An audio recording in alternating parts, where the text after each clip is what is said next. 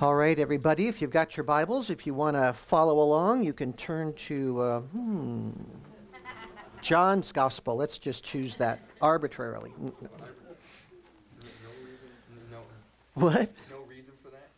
No, no particular reason, except we've been doing it for the last months. So, Try six first. so we're working through John, and um, we're in chapter five. We're kind of right in the middle of uh, one of the great discourses of Jesus in the Bible, one of the least known. So it's kind of challenging and interesting. So.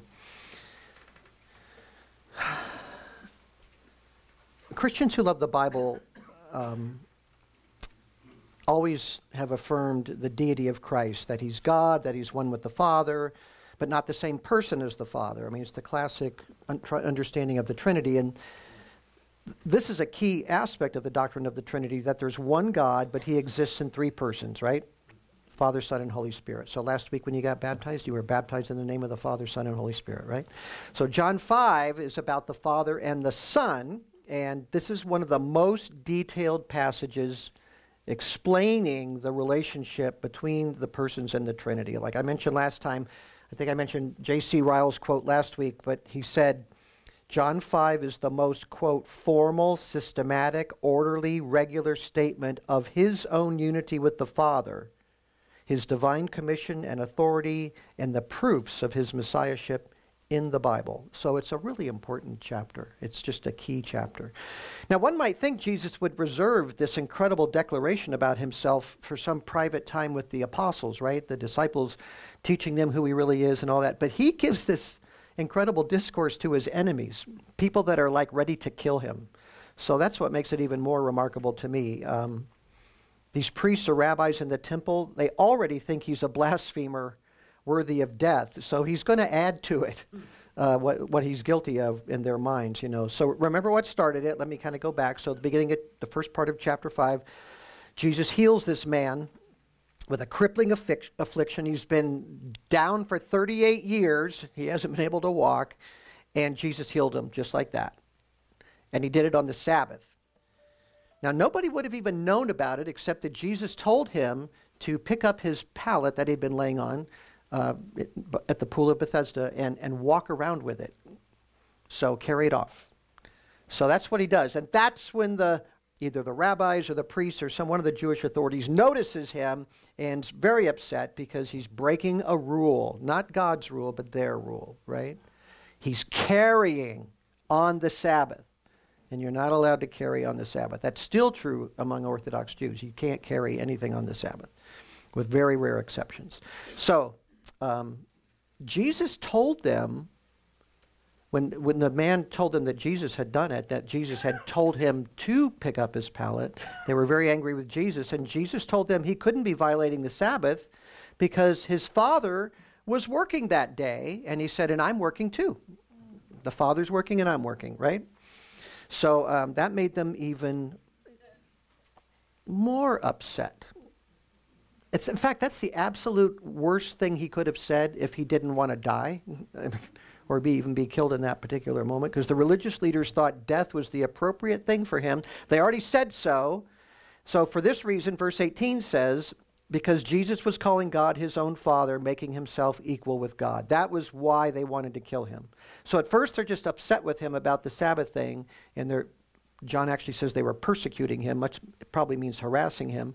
But once Jesus said that, they're ready to kill him because he's calling God his own father, making himself equal with God. Then, instead of denying that he was claiming to be equal with God, Jesus gave them every reason in the world to think that's exactly what he was saying. So he actually doubles down or triples down or quadruples down because he keeps going on about it. So it's, um, he's being very, very clear with them. And the way Jesus explains it is amazing. I mean, he gives multiple examples of his constant communication with the Father, the authority he's received from the Father, the bond he has with the Father that is deep and personal and unbreakable, and part of their shared nature. And by explaining what tasks and what areas of responsibility the Father has given him, it would be really hard not to think Jesus was claiming to be equal with the Father. Because only God can do the things that the Father gave Jesus to do. I mean, they're impossible things. A human being can't. No, no being, no created being could handle everything that was entrusted to the Son. So, we pointed out last time that there's two parts of the discourse here. First is Jesus explaining all of this, and then the second part is him talking about um, the witnesses to the fact that he is who he says he is. But we only got halfway through the first part last week, so we're going to finish the first part. The next week we'll go into the next part. Does that make sense? Did I figure all that right? Or next time, next time we're together.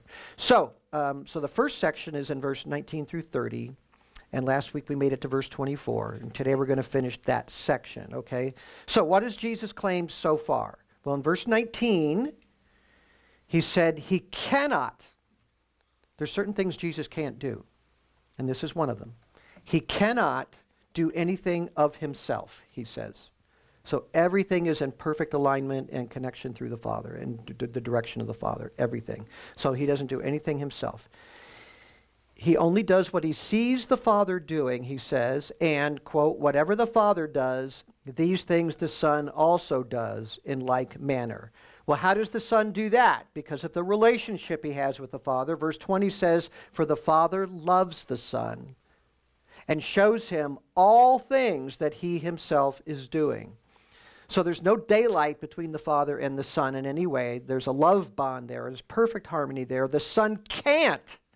He would never, he can't step out of bounds from what the Father wants. So whatever they're accusing him of, it's not against God right? So, because they're perfectly in unison together. The Son is fully included in everything that the Father's doing, and there's perfect communication between him and the Father. And then in verse 20, he says, And the Father will show him even greater works than these, so that you will marvel. So, greater works are coming. He just did this incredible healing miracle. That's just a, a, a minor part of it.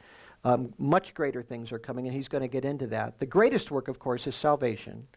Uh, there's n- nothing greater than the fact that God Himself would take upon Himself the sin of the world. That's, that's unbelievable, except it's true. So put your faith in it, because that's the awesome reality. And raising the spiritually dead to life. So, verse 21 just as the Father raises the dead and gives them life, even so the Son also gives life to whom He wishes. So the Son does everything the Father does, even granting life.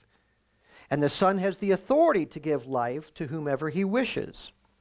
We actually, we actually see that uh, at the crucifixion when Jesus told the man dying next to him on the cross, Today you'll be with me in paradise. He literally promised him life right there.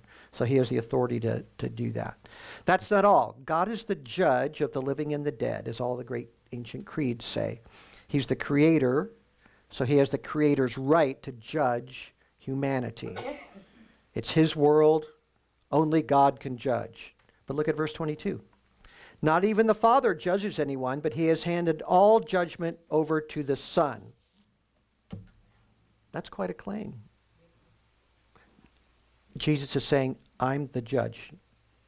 I will be the judge on the last day. Why would God give all judgment to the Son? Why would he do that? For this amazing reason. Verse 23. So that, and here's the real clincher for everything. I mean, he's just digging deeper and deeper as far as the Pharisees are concerned, or the priests, whoever he's talking to. So that all will honor the Son, even as they honor the Father. So he is claiming equal honor with the Father. In fact, God's the Father's purpose is that the Son have equal honor with God. That is the most blasphemous thing a human being could ever say, unless it's true. So he's being as clear as he can possibly be. The Father's purpose is that the Son should receive honors equal to himself. And they wanted to kill Jesus just for calling God his Father, just kind of making that bold claim. But uh, here he's going way beyond that, way beyond that. So obviously, no creature should ever have equal honor with the eternal Father. But Jesus is not a creature. Jesus is the creator of all things. Everything glorious about the Father is true of the Son as well. So now Jesus indirectly is telling these very angry men who, who hate Jesus that when they stand before the throne of God's judgment one day, guess who will be on that throne? It'll be Him. It'll be Him.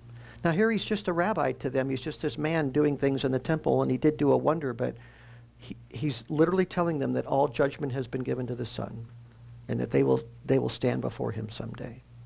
That's incredible. So Jesus tells them things that make him sound equal with God because that's exactly what he is. He's not exaggerating. He's not blowing smoke. He's declaring who he is to them. Now, last time we also pointed out that there are three strong um, absolute statements by Jesus in John chapter 5. They're the double amen statements. If you read it in Greek, it says amen, amen. But it's usually translated truly, truly, I say to you, or in King Jamesy language, verily, verily, I say unto you. But it just says amen, amen in, in the Greek text there. So there's three of those. The first one's in verse 19. Truly, truly, I say to you, the Son can do nothing of himself unless it's something he sees the Father doing. The second one is in verse 24. Truly, truly, I say to you. And there, Jesus offers eternal life to those people that want to kill him. He's, he's not speaking to them to condemn them at this time. He's not doing that. He's reaching out to them. He's, but he's also not backing down from the truth of who he is. He's, like I said, quadrupling down on that. He's not softening anything. He's presenting them life, though. So look at verse 24. Truly, truly, I say to you, he who hears my word and believes him who sent me has eternal life and shall not come into judgment, but has passed out of death into life. He's offering them that. But what do they have to do? They have to believe. If we believe Jesus, if we believe the Father, we pass from death to life. Death to life. That's what Christians call salvation. Salvation from death. Now, there's two categories here we can talk about with regard to death and life and being dead and being living. Human beings are made up of two parts now, some people say we're three parts, and that's okay. I mean, there's a difference theologically. But fundamentally, there's two parts, right? There's the physical part, and there's the non physical part. Let's put it that way the spiritual part, right? We have souls, we have spirit. Some people distinguish soul and spirit, and that's perfectly fine. But um, we are physical beings and spiritual beings. Death involves a separation, not cessation. We think of death as the end of something. Death is a separation in Scripture. That's what it is. The spiritual death, and there's a physical death. Physical death is when you're separated from your body. The moment your body dies, your spirit lives on. Spiritual death is being separated from God. That's spiritual death. So there's physical death and spiritual death. We don't end our existence when we die physically we experience separation. So when our bodies die, our spirit goes on. Spiritual death has to do with being separated from God. Why would I be separated from God? What would separate me from God? Well, Isaiah says it's sin. I mean, that's the very thing, right? Human beings being tied to Adam are, are born separated from God. That's why we sin. And folks, the Bible says the wages of sin is yeah, you know that verse. Good. Yeah, the wages of sin is death. So that is what sin earns for us, not just our body giving out, but spiritual death, being separated from God. So we start out in sin, we're born into a fallen race, and we just affirm that condition of our hearts over and over and over again because we sin and sin and pile up sin upon sin throughout, of our, throughout our lives. In fact, we judge other people for sins that we commit. We, when we get mad at other people for doing the very things we do, that even adds more sin to our sin. And Paul talks about that in Romans. So that's why the world is a mess, in case you haven't noticed. And that's why it's not going to get better until Jesus comes. That's exactly why. Just seems like it's starting to get better, and then it just kind of all starts to fall apart again. That's, just, that's why, because we're sinful creatures. All of us are. But the wonderful news of verse 24 is the penalty for our sin can be erased. The wages of sin were paid by Jesus on the cross. So he says, if you believe, you will pass from death to life. And what's he talking about there? You'll never, your body will never die? No, he, he's talking about spiritual life eternal life. So that's where he's going here. God's welcome into his kingdom is very real if we believe, if we put our trust in him. Faith alone brings God's mercy to us. So Jesus has said a lot already. In all of these ways, he has said that he actually is God. So he does what the Father does. The Father shows him all things. Just to comprehend all things, you have to be God, right?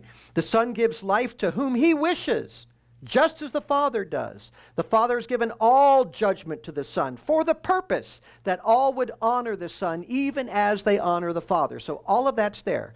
Okay, then. He's got one more truly, truly statement. Here it comes. Perhaps the most amazing of all. When all the dead are raised at the end of the age, who's going to raise them? Jesus is. He's going to tell them that. Verse 25.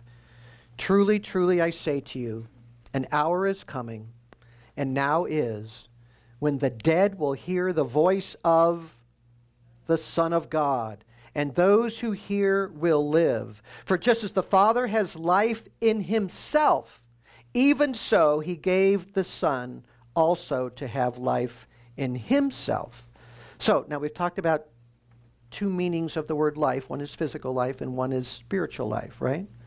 So, spiritual life would be what the Bible calls regeneration or this new heart. You know, God in the Old Testament promised He would take out our heart of stone and give us a heart of flesh. That's regeneration.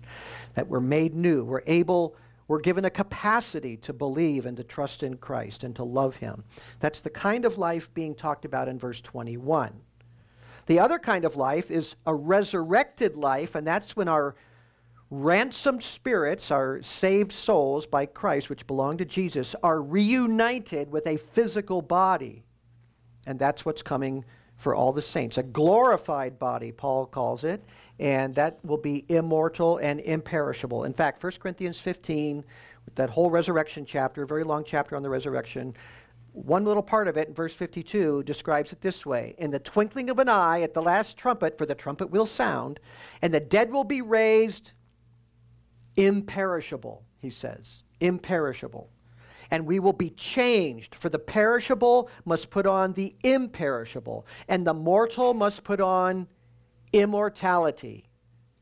Deathless, immortal, imperishable, won't fade. Nothing can take away from it. So, John chapter 5 in this chapter, it's really clear that verse 21 is talking about spiritual life, regeneration, this new life that God gives us.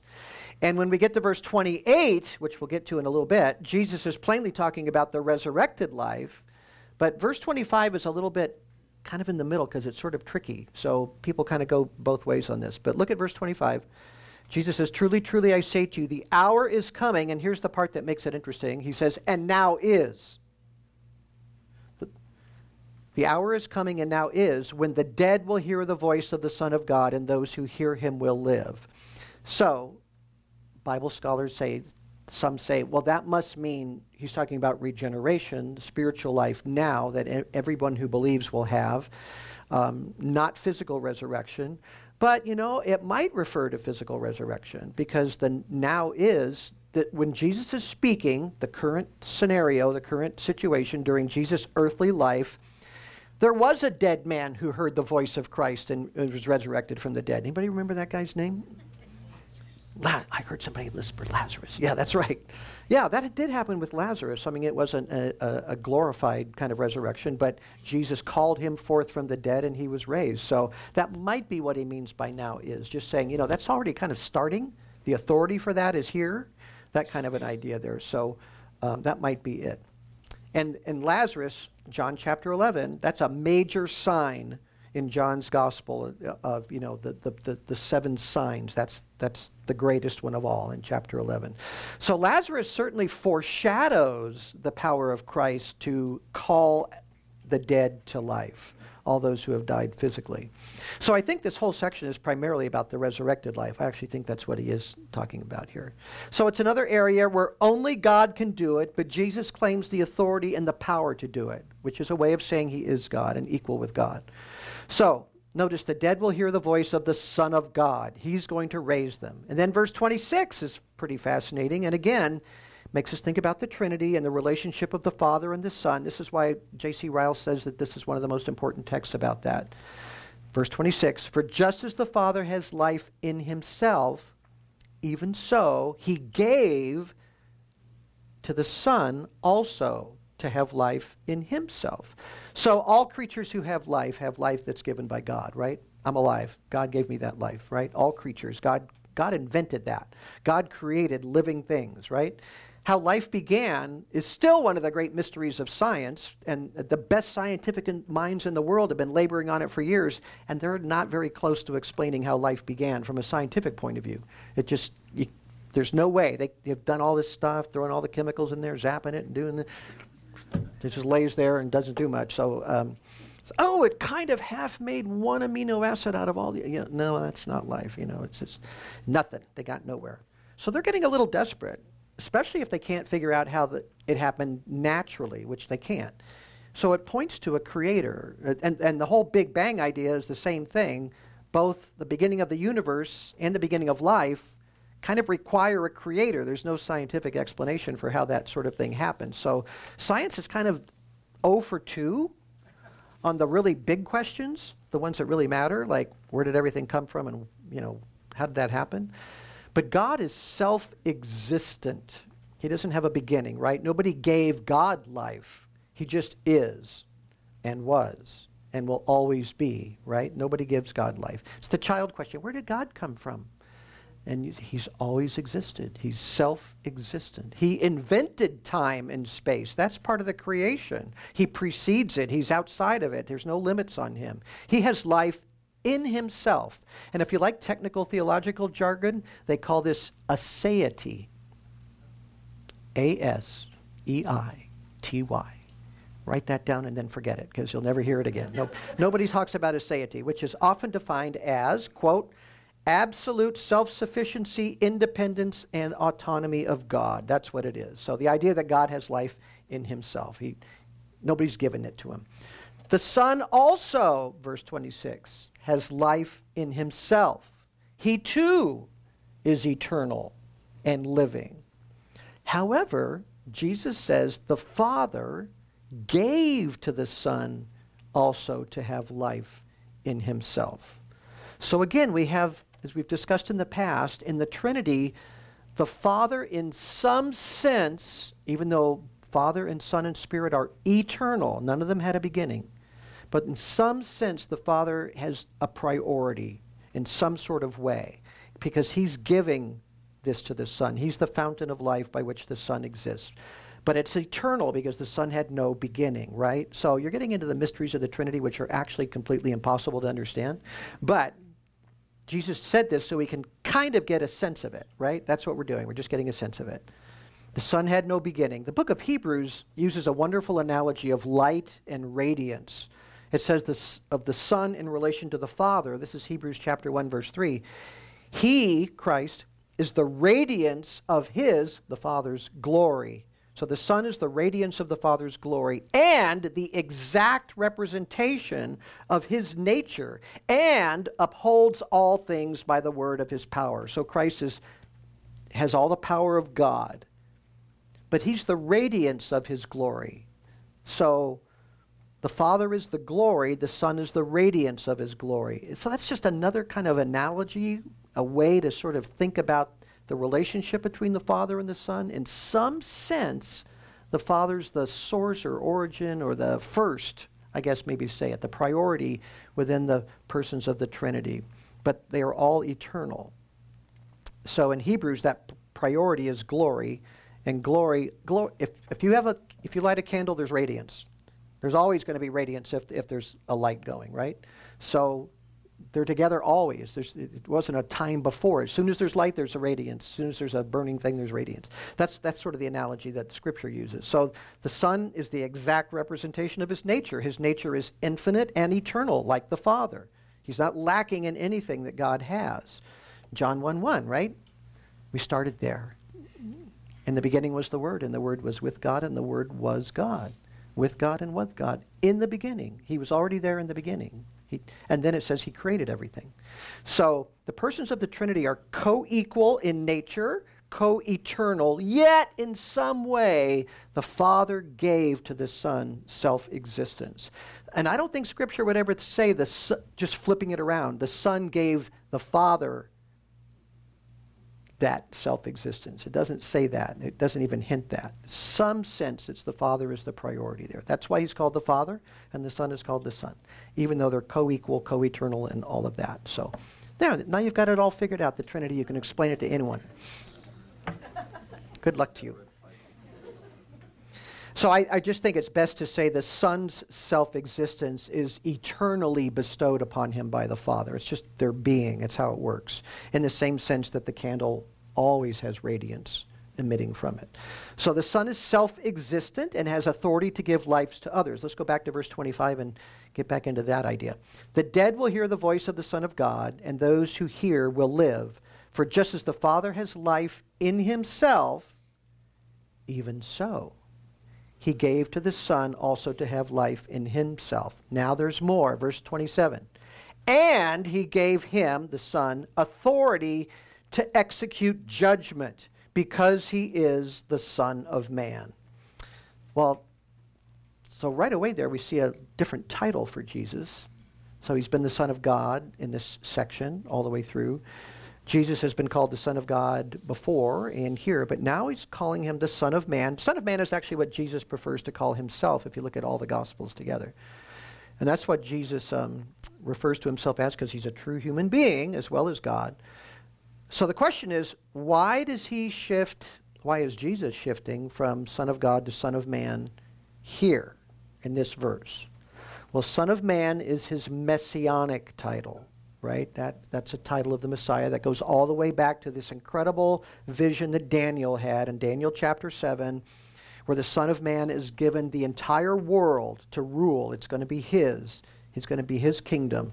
Daniel 7, 13 I kept looking in the night visions, and behold, with the clouds of heaven, one like the Son of Man was coming. And he came up to the Ancient of Days, that would be the Father, and was presented before him. And to him was given dominion, glory, and a kingdom that all peoples, nations, and men of every language might serve him. His dominion is an everlasting dominion which will not pass away, and his kingdom is one which will not be destroyed. That's the eternal kingdom. That's the kingdom of the Messiah. Jesus of Nazareth is the promised Messiah.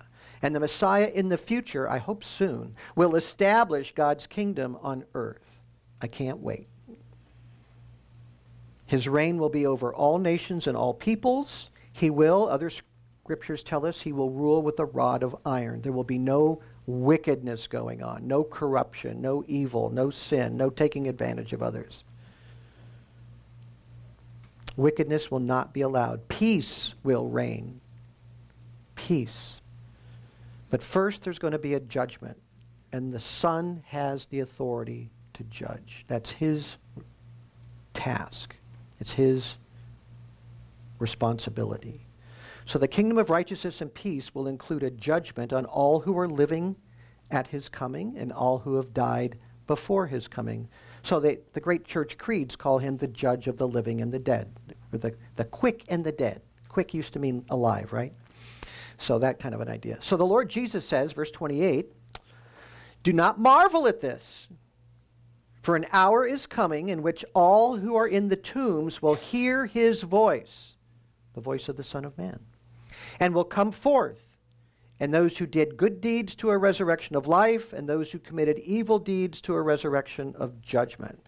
So, if you might, you, you young guys might think life goes on forever, but just take my word for it, it clips by really fast. you'll wake up one day and you'll be a really old guy like me. So that's just what happens. But life is short, and it leads, life, when it ends, leads directly into a new existence, another existence, life a new reality. Resurrection. Every human being will be resurrected, but not resurrected to the same end. That's what he's talking about. There's two ends. Only and always two. There's not four, there's not eight, there's not seven, there's two ends. Right? So one is for those who will awaken not to a place of judgment, but to a place of reward. So Jesus calls that the resurrection to life here. That's the place for those who belong to him, who are believers. Verse 24 said that, you know, this believing is how you get right with him. Paul describes this as a place of rewards in 2 Corinthians chapter 5 verse 10. He said, We must all appear before the judgment seat of Christ so that each one may be recompensed for his deeds in the body according to what he has done, whether good or bad. In the body is believers. Okay, that's the church, a universal church. So this judgment is for those in the body of Christ. It's about rewards, it's not about salvation. You're not going to stand before God as a believer in Christ and he's going to say, Well, let's see how you measured up for your salvation. That's not going to happen. He paid for your salvation. Salvation is secure when you believe.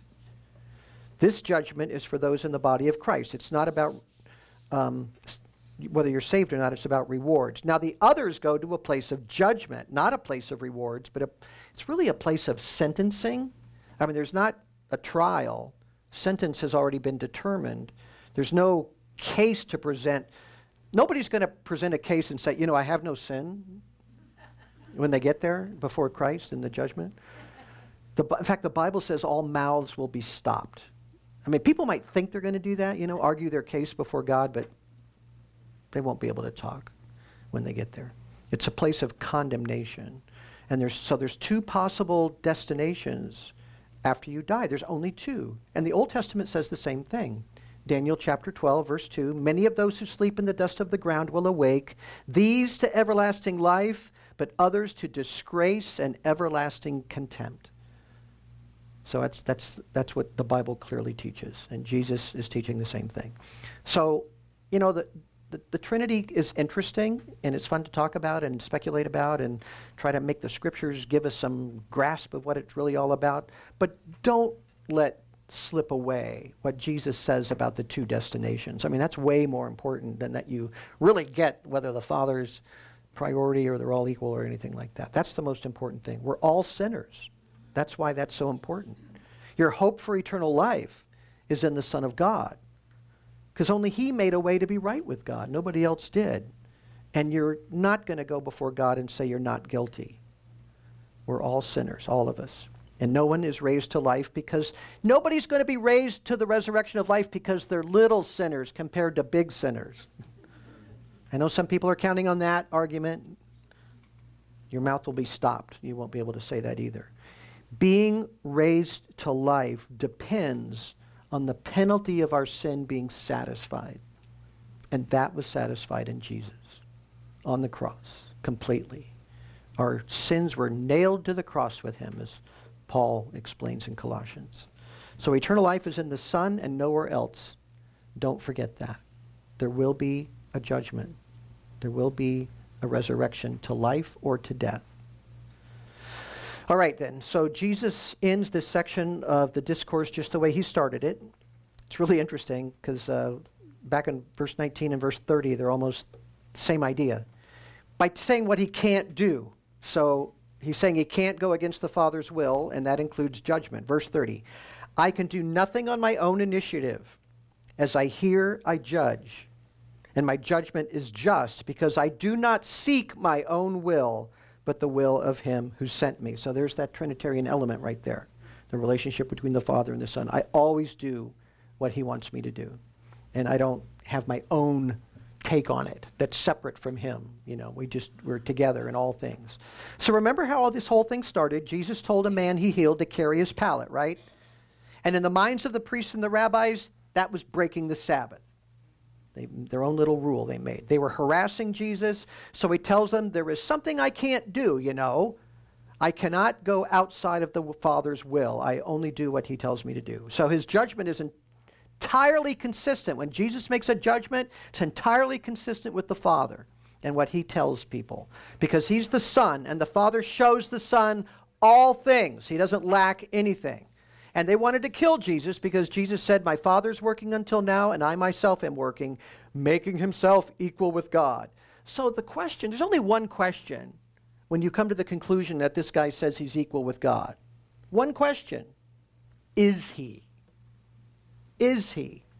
If he's not, okay, do what you want with him. Don't kill him, but You can put him out of the temple or something. They were going to kill him. But that's the big question for them, and that's the big question for you and I as well. Who is he? Is he equal with God? So before they kill him, before anyone rejects him, that's the question that has to be asked. And he sets before them and us his claim to be equal with the Father. So much so as to have life in himself. That's how much he's equal with the Father. And to have all judgment given to him. He's the judge of the world. And Jesus says he has the authority to impart spiritual life to people and call the dead out of, out of the grave to judgment through resurrection. So, now that he's explained just why he actually is equal with God, which I don't think they could miss what he's saying, that means he can never be guilty of con- contradicting God's will. So, in terms of this conversation he's having with these people, he's not done anything wrong. For us, since the Bible is our authority, that is proof that he is equal with the Father, everything he just said, because he's our authority, right? But at the time, these religious leaders of Israel in the temple that he's talking to are already ill disposed towards Jesus. They don't like him. And they're not convinced at all. They want proof, right? They want witnesses. Who are your witnesses that you can say all of this outrageous stuff? And that's the sec- subject of the second half of John chapter 5. And guess what? We'll look at that next week. That's right. okay, let's pray. Father, we honor your Son. In him is life. Our very hope for eternal life is with you. And, oh God, you are infinitely above us. But we believe that you have revealed yourself in Jesus Christ. And we trust in the Savior that you sent us, the Son of God and the Son of Man. Our sins are washed away by him, and now we live with joy and gratitude and confidence for such a wonderful Savior. And we pray in his name. Amen.